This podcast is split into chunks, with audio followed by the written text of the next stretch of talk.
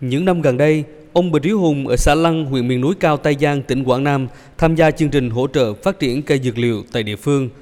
Được hỗ trợ 5 triệu đồng và từ nguồn vốn vay ưu đãi, ông Bùi Trí Hùng xây dựng vườn ươm, trồng 2 hecta cây ba kích tím giống, cung cấp cho người dân địa phương. Ông Bùi Trí Hùng cho biết, cây ba kích tím thực sự mang lại cuộc sống tốt hơn cho đồng bào cơ tu, góp phần bảo tồn dược liệu quý ở vùng cao Tây Giang.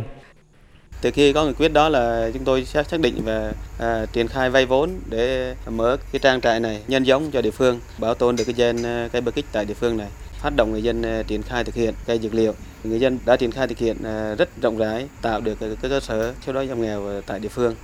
khi triển khai dự án 3 về phát triển nông lâm nghiệp bền vững, phát huy tiềm năng thế mạnh của các vùng miền để sản xuất hàng hóa theo chuỗi giá trị, chính quyền địa phương sẽ hỗ trợ phát triển sản xuất. Phương án hỗ trợ là trực tiếp theo nhóm hộ và được giao về cho một hộ làm đầu mối. Đại diện nhóm hộ sẽ tổ chức sản xuất, các hộ cùng tham gia.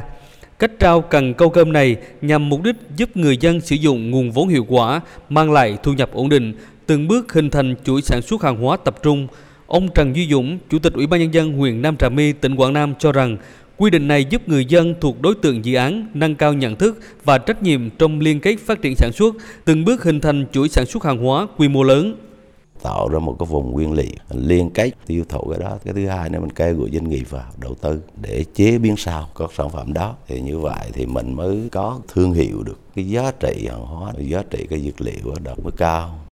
Chương trình Mục tiêu Quốc gia phát triển kinh tế xã hội vùng đồng bào dân tộc thiểu số và miền núi giúp các địa phương có nguồn lực hỗ trợ phát triển sản xuất theo chuỗi giá trị vùng trồng dược liệu quý, thúc đẩy khởi sự kinh doanh, khởi nghiệp và thu hút đầu tư vùng đồng bào dân tộc thiểu số và miền núi. Tại nhiều địa phương, các doanh nghiệp sản xuất, chế biến, kinh doanh và các hợp tác xã tham gia vào chuỗi giá trị có từ 70% tổng số lao động trở lên là người dân tộc thiểu số. Ngoài ra, khu vực miền núi cao xứ Quảng mọc lên nhiều cơ sở sản xuất các sản phẩm ô cốp. Các doanh nghiệp liên kết với nhóm hộ phát triển các loài dược liệu dưới tán rừng, tạo đầu ra ổn định, từng bước nâng cao thu nhập cho người trồng. Ông Trần Văn Noa, Chi cục trưởng Chi cục Phát triển Nông thôn Quảng Nam cho biết, địa phương đã lồng ghép nguồn vốn chương trình Mục tiêu Quốc gia phát triển kinh tế xã hội vùng đồng bào dân tộc thiểu số và miền núi với nguồn vốn hỗ trợ phát triển các sản phẩm ô cốp. Đối với các cái huyện vùng Tây của tỉnh thì à, ngoài cái chương trình ô cốp song hành với đó thì chúng ta có ba chương trình mục tiêu quốc gia. Đó là các cái nguồn lực để tạo cho chương trình phát triển ô cốp trên các à, huyện miền núi của chúng ta. Thì đó là các cái cơ chế để hỗ trợ xây dựng vùng nguyên liệu, hỗ trợ để đầu tư máy móc, trang thiết bị để cho các chủ thể phát triển sản phẩm ô cốp trong giai đoạn đấy.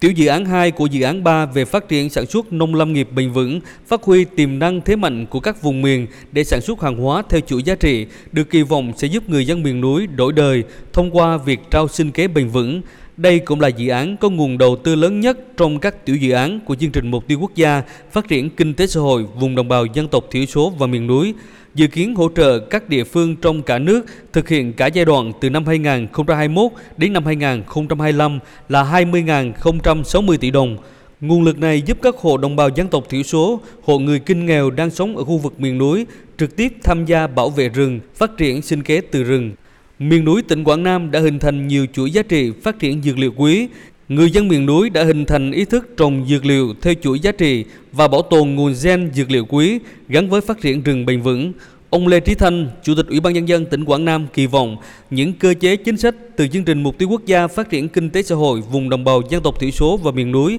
sẽ sớm phát huy hiệu quả trong thực tiễn, tạo nền tảng để phát triển chuỗi giá trị sản xuất lẫn tiêu thụ các loài dược liệu đặc hữu tại địa phương mới chỉ là bước đầu một cái ngành công nghiệp phát triển dược liệu thiên nhiên đầy tiềm năng mà tỉnh Quảng Nam chúng ta vô cùng có lợi thế. Và hướng chủ đạo đột phá trong miền núi sắp tới sẽ là hình thành cái vùng nguyên liệu về dược liệu gắn kết giữa cái vùng trồng nguyên liệu dược liệu với các cái doanh nghiệp hình thành một cụm công nghiệp chuyên về sản xuất dược liệu. Thì đây là một cái ngành có cái, cái tiềm năng và giá trị gia tăng rất lớn mà đối tượng hướng lợi là người dân khu vực miền núi.